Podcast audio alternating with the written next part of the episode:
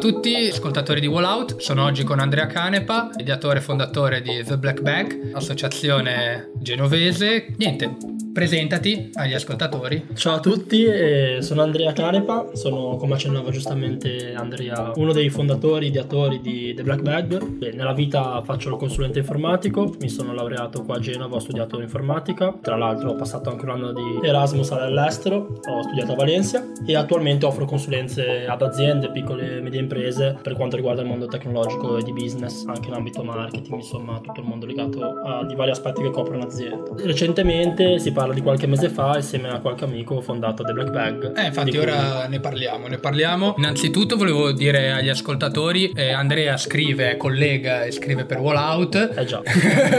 E noi ce ne battiamo il cazzo. Esatto, lo diciamo chiaramente, non abbiamo niente da nascondere. Com'è nata l'idea? Da qualche amico che si vede in spiaggia e dice ma puliamola sta vernazzola. Sì, in realtà noi siamo io e anche gli altri ragazzi che compongono l'associazione, che poi vabbè ti racconterò anche di loro. In realtà passeggiavo nella spiaggia di Sturla, luogo in cui sono cresciuto, luogo che ho particolarmente a cuore. Tra l'altro ho anche tatuato sulla gamba Sturla, quindi nel senso ti fa capire il legame che c'è fra me e questo posto qui, magico posto. E camminavo col mio cane, un'attività che faccio direi abbastanza spesso, fino a rendermi conto che stavo camminando sulla plastica fondamentalmente. La spiaggia non era più l'immagine bella che tutti noi ricordiamo, ma era in realtà un tappeto di rifiuti.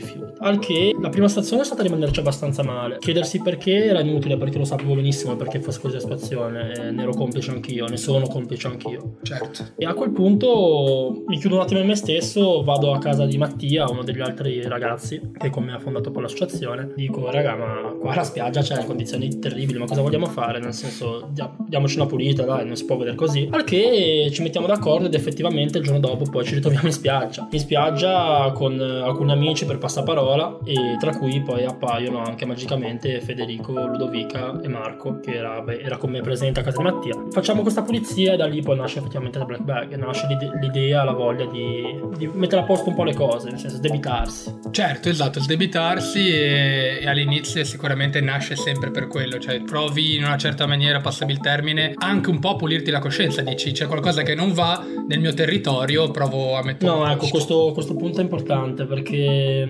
mi distacco un po' dalla classica idea di una persona, comunque un insieme di persone che fanno una cosa solo per il senso di farlo, per il dovere. In realtà qua, come hai detto giustamente tu, si tratta proprio di un esame di coscienza che porta a cercare di fare qualcosa per mettersi a posto. Come ti dicevo, non mi sento esente dalle persone che critico e giudico, nel senso buono del termine, voglio dire le persone che tra me per primo causano questo tipo di problema. Certo. Mi sento proprio il primo di questi, ed è proprio questo aspetto qua che secondo me ci rende un pochino diversi, perché ci sentiamo complici allo stesso modo. Ovviamente stiamo facendo tutti, parlo per me e per gli altri ragazzi, un percorso che comporterà un cambio di abitudini, comporterà una maggiore sensibilità al problema, ma se dovessi fare una classifica mi sento prima a sbagliare tuttora, e quindi tramite queste azioni cerco un attimo di sdebitarmi, di coinvolgere persone, di sensibilizzare, insomma dare il mio contributo in senso positivo per compensare un po' l'approccio negativo. Ma mi sembra assolutamente condivisibile, cioè anche in ogni problema non si può mai uscire e dire io non ne faccio parte,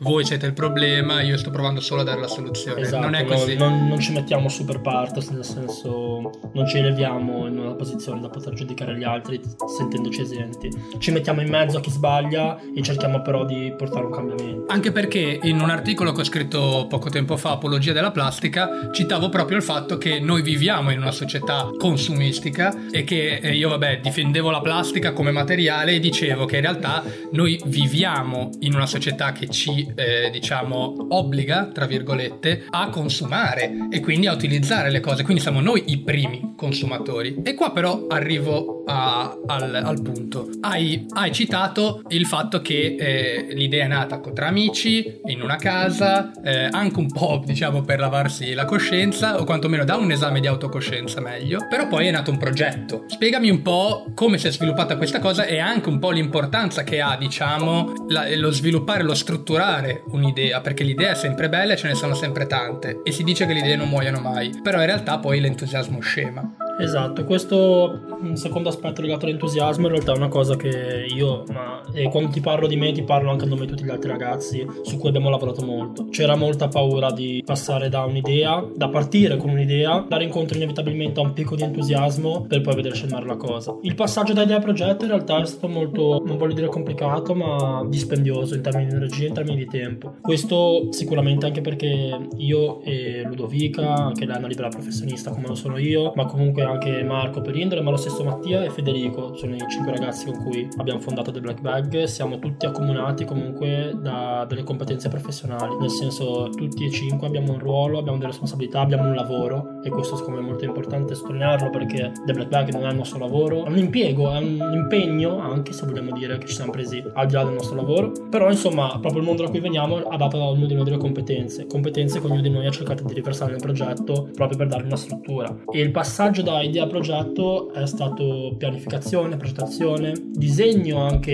in termini ovviamente non voglio dire ingegneristici, ma comunque design di quella che poi vuole essere la comunicazione, il brand, insomma. E il passaggio in realtà è molto difficile secondo me, perché tanti aspetti che quando osserviamo i lavori degli altri diamo per scontato. Il semplice post su Instagram anche per noi può essere bello, lo vedo, lo apprezzo, lo condivido, lo riposto, metto un mi piace, in realtà nasconde dietro tanto lavoro, tanta progettazione, anche valutare come comunicare le cose, tanta professionalità, esattamente, sì, certo. Quindi noi diciamo che siamo partiti a fine 2019 per poi effettivamente rilasciare il nostro progetto ufficialmente il 1 di luglio, quindi si parla di 7 mesi dopo, 7 mesi in cui testa bassa a lavorare, sia sulle spiagge, perché è quello che ci faceva piacere fare, è quello che ci portava avanti, ma sia nelle nostre case a definire e strutturare ogni singolo aspetto dell'organizzazione. Certo, è molto interessante anche l'aspetto dei mezzi di comunicazione che avete utilizzato. Voi avete cominciato come idea e siete entrati subito su Facebook, poi una settimana fa avete iniziato un countdown in cui poi avete anche lanciato un sito web e una pagina Instagram. Ci spieghi un po' anche le due fasi, perché prima Facebook, a cosa serviva, e poi dopo perché invece avete pensato che era meglio aprire anche altri canali. Allora, diciamo che lo sbarco su Facebook è stata fondamentalmente un'esigenza, mentre l'idea del sito web e la pagina Instagram non è un'esigenza, ma è diciamo una milestone, chiamiamola. Voglio dire, Facebook nasce appunto da un'esigenza di raccogliere volontari e coinvolgere persone ai nostri eventi, organizzare gli eventi in senso totale proprio, mentre in realtà quello che poi vogliamo fare con anche con Facebook, per carità, non è che verrà abbandonato, ma che vogliamo fare con altri canali più improntati ai media, come può essere Instagram, o piuttosto al contenuto che può essere un articolo, una pubblicazione, un progetto sul nostro sito web, è proprio quello appunto di comunicare, nel senso non ci limitiamo alla sola gestione degli eventi, ma vogliamo anche cercare di passare un messaggio di sensibilizzazione, coinvolgere le persone, trasmettere un'idea. È proprio questa la differenza. Prima secondo me, e ripeto, ne sono convinto, non eravamo in grado di trasmettere idee, eravamo solamente un gruppo di persone che aveva capito un problema e aveva cercato su 2 piedi in un istante una soluzione, la più banale, la più semplice della terra, nel senso andare lì e levare il rifiuto. Da lì poi abbiamo cercato di fare, chiamiamolo, un salto di qualità, nel senso, bene, oggi siamo visti, abbiamo raccolto i rifiuti giorno 1, giorno 2 abbiamo raccolto 10 persone in più con cui raccogliere rifiuti, e ho ripetuto anche raccogliere. Giorno 10 abbiamo creato una comunità che raccoglie, ma abbiamo anche passato dei messaggi, abbiamo diffuso una cultura, abbiamo creato un movimento, un'idea, e questo è un po' l'obiettivo, questo è un obiettivo che non finirà mai, non so come dire. Certo, cercheremo di fare il possibile. Certo, vorrei approfondire anche un altro fatto. È ovvio che quando parte un'idea poi devi vedere un po' come funziona. Ora vorrei evitare di sminuire quello che voi avete fatto, perché in realtà avete un sacco di seguito e avete un sacco di engagement, come si dice adesso. Quindi in realtà anche la stessa piattaforma Facebook, nel suo piccolo, come dici tu, è stata funzionale, ha aiutato subito, avete creato gli eventi, la gente ha partecipato. Poi ovvio, se vuoi fare qualcosa di più devi creare contenuti, devi creare magari strategie di comunicazione, passare l'idea che voi volete passare. A tal proposito, tra l'altro, ho letto di recente l'articolo che avete pubblicato sul sito web riguardo riguarda le microplastiche. Sì. Quanto è difficile raccogliere le microplastiche? È possibile? Cioè, guarda, la risposta dal cuore ti direi quasi di no. Nel senso, possiamo fare tanto, possiamo impegnarci, ma poi microplastica in realtà è qualcosa che manco fondamentalmente vediamo. Okay. Quindi mi sono reso conto sul campo di quanto è difficile raccogliere ciò che vediamo, e che possono essere oggetti ingombranti piuttosto che bottigliette di plastica, bicchieri, piatti, qualsiasi cosa. Veramente abbiamo trovato qualsiasi cosa. Poi abbiamo constatato quanto è difficile pulire nell'interezza un luogo, rimuovendo tutti i microframmenti, pezzettini, ed è veramente impossibile, è una battaglia persa. E microplastiche fondamentalmente è impossibile, nel senso, lo dico con tutta il rammarico, l'onestà, ma o meglio, con i nostri mezzi attualmente è impossibile. Magari domani troveremo il modo, qualcuno troverà il modo, anzi c'è già chi l'ha trovato, però insomma sarà più economicamente possibile, diciamo, più accessibile la tecnologia. Sì, diciamo che appunto quello è un frangente molto molto difficile sicuramente. Certo. E un altro aspetto interessante, appunto noi ci conosciamo da un po' e lavoriamo anche per lo stesso giornale, abbiamo fatto una chiacchierata e una volta mi raccontavi di quanto fosse difficile portare via i rifiuti organici, legno, alghe, cose del genere. Quanto incide la burocrazia, nel senso di leggi,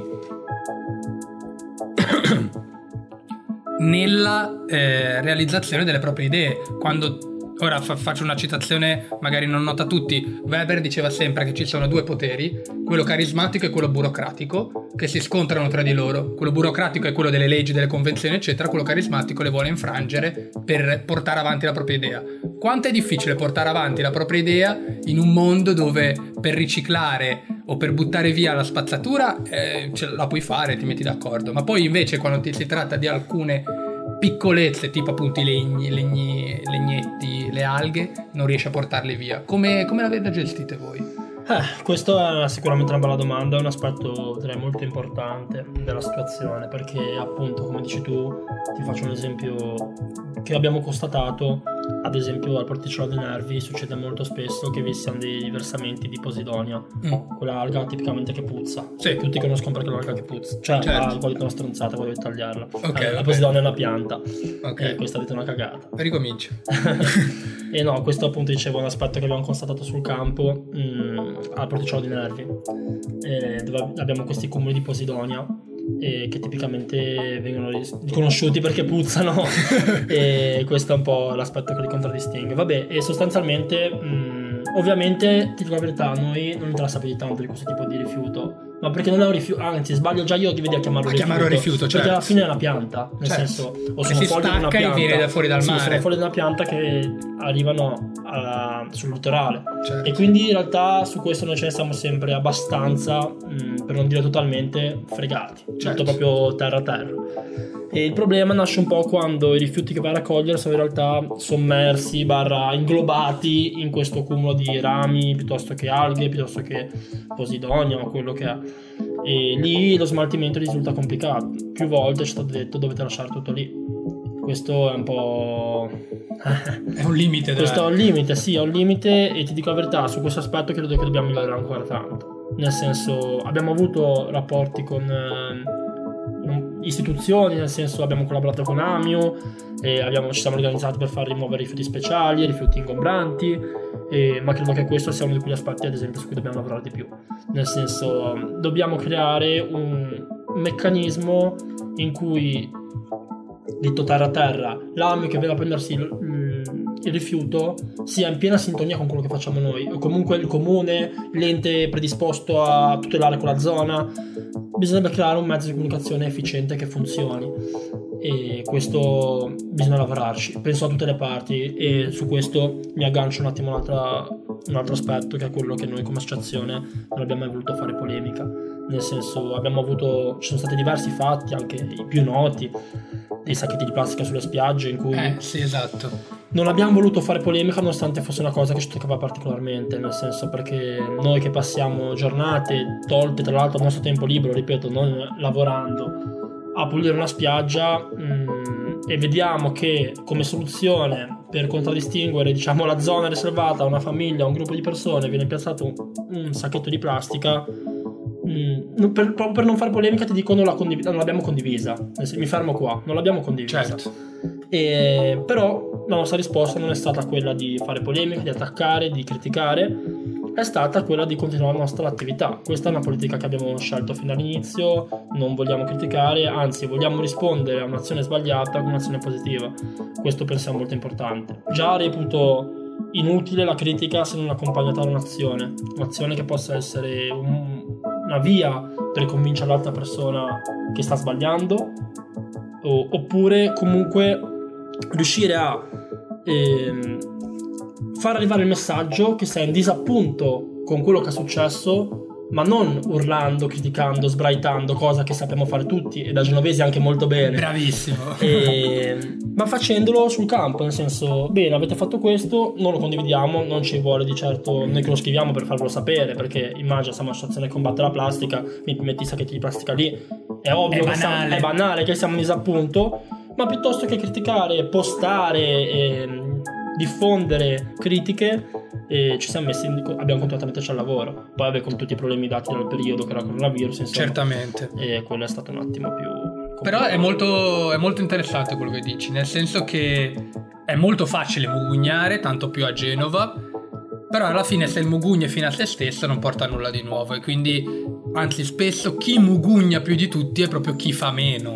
E questa cosa, ad esempio, che tu hai fatto l'esempio dei sacchetti di plastica, che è molto interessante, nel senso, se tu vai a criticare il fatto che hanno messo dei sacchetti di plastica ma poi non fai un'azione per sostituirli, per non lo so, per trovare una soluzione al problema, è soltanto una lamentela che finisce lì, magari attacchi l'amministrazione ma poi non porti a nulla di concreto. E questo secondo me si lega anche un pochino al discorso di quanto voi come associazione The Black Bag possiate fare all'interno di una comunità. Cioè The Black Bag ha un sacco di, appunto, engagement, come ho detto prima, però non è sola a fare queste cose. Quanto è importante fare rete e anche in senso meno generale unirsi con gli enti, con le entità che esistono già, per portare avanti un messaggio che in alcuni punti si può incrociare, può essere lo stesso. Ma non saprei come meglio dirtelo se non dicendoti che è fondamentale, nel senso, è letteralmente fondamentale.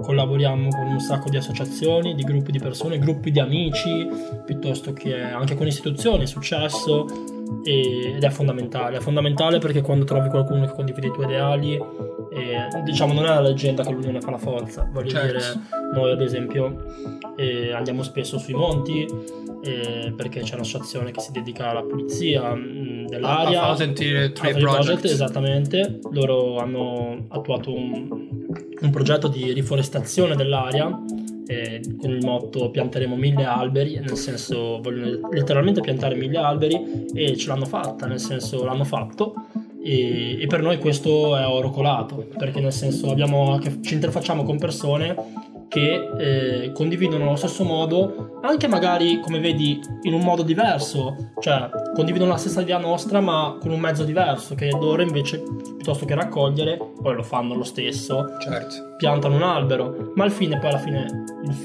è sempre lo stesso. E questo, appunto, poi vabbè, ci sono altre associazioni che operano sul territorio, Genova Cleaners, penso che il Trash Team, ce ne sono tante, e ben venga, nel senso, noi accogliamo, diffondiamo, partecipiamo nelle possibilità a eventi di altre associazioni, ma perché questo è importantissimo, perché se riusciamo tutti insieme a creare un movimento, un'idea, a fare sviluppare, insomma, una consapevolezza del problema alle persone, abbiamo vinto. Ma non ha vinto The Black Bag, ha vinto tutti, la comunità, ha vinto la comunità, esattamente. Poi, rilasciandomi un attimo al discorso di prima, che parlavi dei sacchetti di plastica, e adesso mi è sentito molto diplomatico, molto, ti ho detto chiaramente che abbiamo abbattuto la polemica per darci da fare, e risulto una persona molto composta e temperata. Non ti nascondo che la mia prima reazione alla cosa è stata: oh cazzo, cioè, ma stanno scherzando questi? Ho chiamato gli altri ragazzi e ho detto: oh raga, andiamo lì e andiamo a cercare i sacchi sott'acqua, a rimuoverli, perché nel senso questa è una follia. E qui vedi la mia impulsività che sto un po' mascherando, certo. E al che mi è stato risposto giustamente che sacchi così sott'acqua durano sì o no 5 minuti, perché con la mareggiata un sacco così leggero pieno di sabbia si svuota in pochi minuti, e sarebbe stato quindi inutile andare sott'acqua a cercare di rimuovere i sacchi.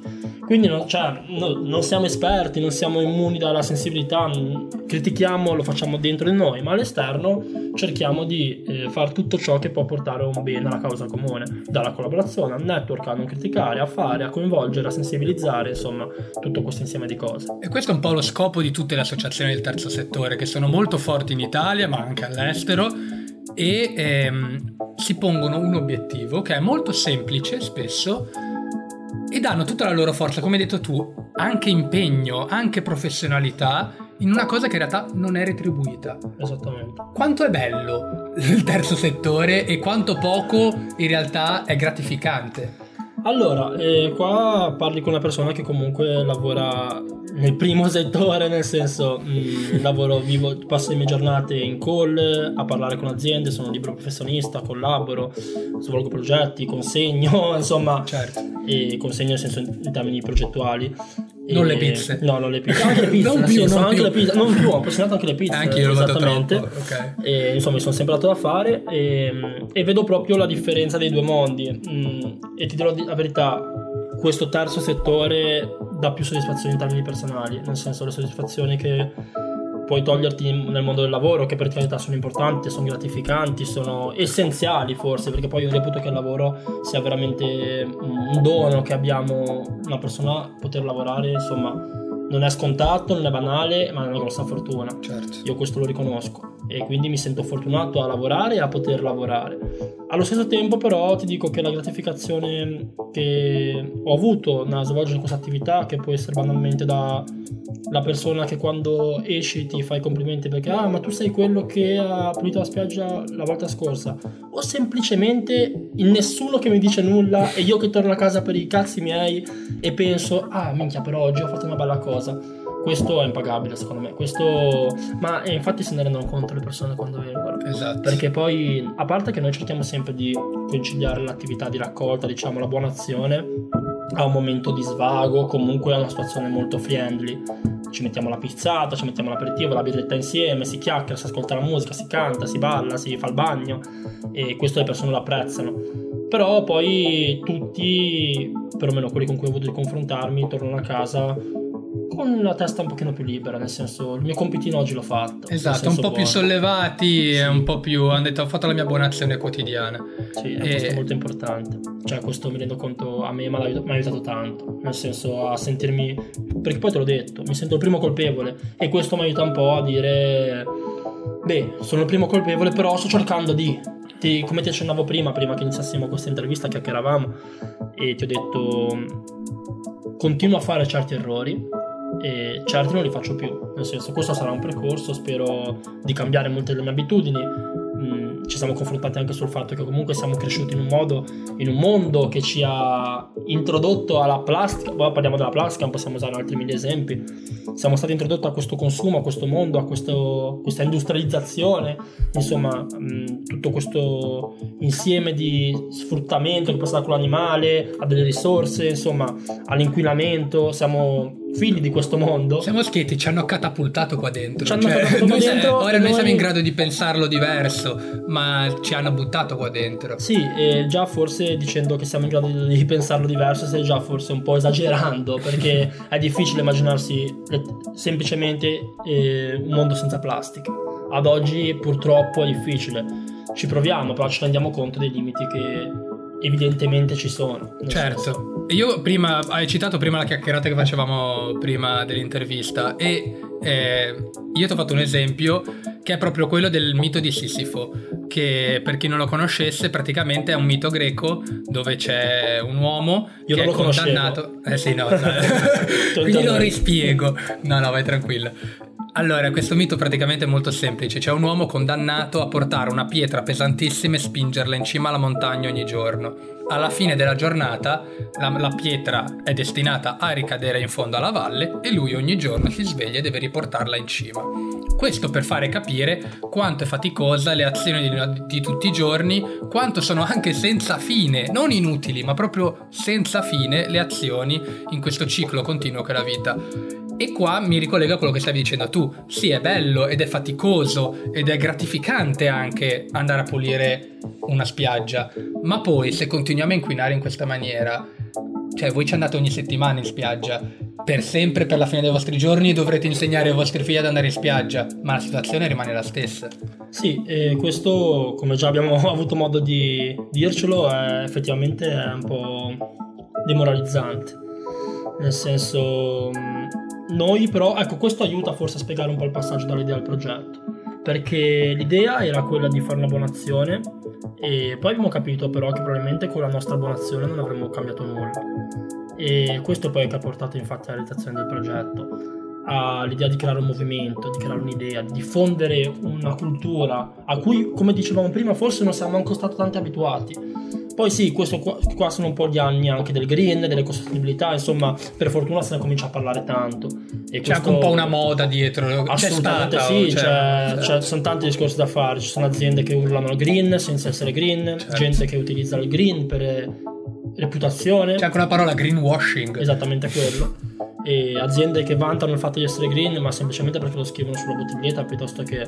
Certo. Sul prodotto. Vabbè, insomma, ti dicevo, questo qua è stato un po' il passaggio dall'idea al progetto, perché appunto strutturando la cosa abbiamo come obiettivo quello di diffondere questa cultura, cosa che se rimanevamo io e qualche amico in spiaggia a raccogliere i nostri rifiuti sicuramente non sarebbe stato possibile. Ovviamente questo non implica che quello che abbiamo realizzato, quello che realizzeremo sarà, lo permetterà, però perlomeno abbiamo più possibilità di riuscirci. Io ci devo credere, perché sennò non avrebbe senso quello che stiamo facendo. Sarà dura, sarà una strada veramente difficile. Sarà una strada difficile, ma spero e auguro il meglio a voi di The Black Bag, perché portate avanti un messaggio molto interessante e soprattutto con anche una strategia di comunicazione e una voglia di fare molto genovese e molto vicina alla nostra generazione. Ti ringrazio, Andrea, per questa bellissima chiacchierata. È stato un piacere mio e sono contento che appunto si cominci a parlare anche tra le persone della nostra età di... no, qua ritorno delle cazzate, vabbè, insomma, ti ringrazio anch'io per questa chiacchierata. Come dicevamo prima, siamo soliti noi chiacchierare, nel senso anche al di fuori di queste piccole formalità, e comunque spero appunto tra qualche vaffanculo, vabbè, insomma spero comunque... No, ma ricomincia dall'inizio. Ti ringrazio. Ti ringrazio a te per questa chiacchierata, per questo invito, nonostante siamo appunto colleghi come scherzavamo prima, e se qualcuno volesse venire a trovarci è più che benvenuto, e vi prometto che al di là di fare una buona azione passerete anche una buona giornata, una bella giornata, insomma. E spero di augurare anche una buonissima serata a tutti voi, vi ringrazio per l'ascolto.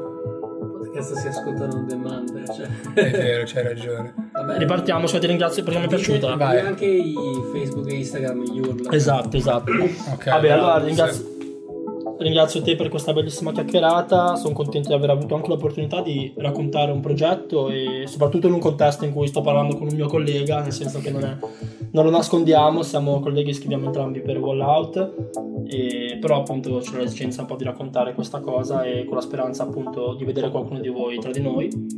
E vi ricordo comunque i nostri canali, che ci trovate su Facebook come The Black Bag, siamo su Instagram con The Black Bag Org, e abbiamo un sito web, quindi dateci un'occhiata quando avete voglia.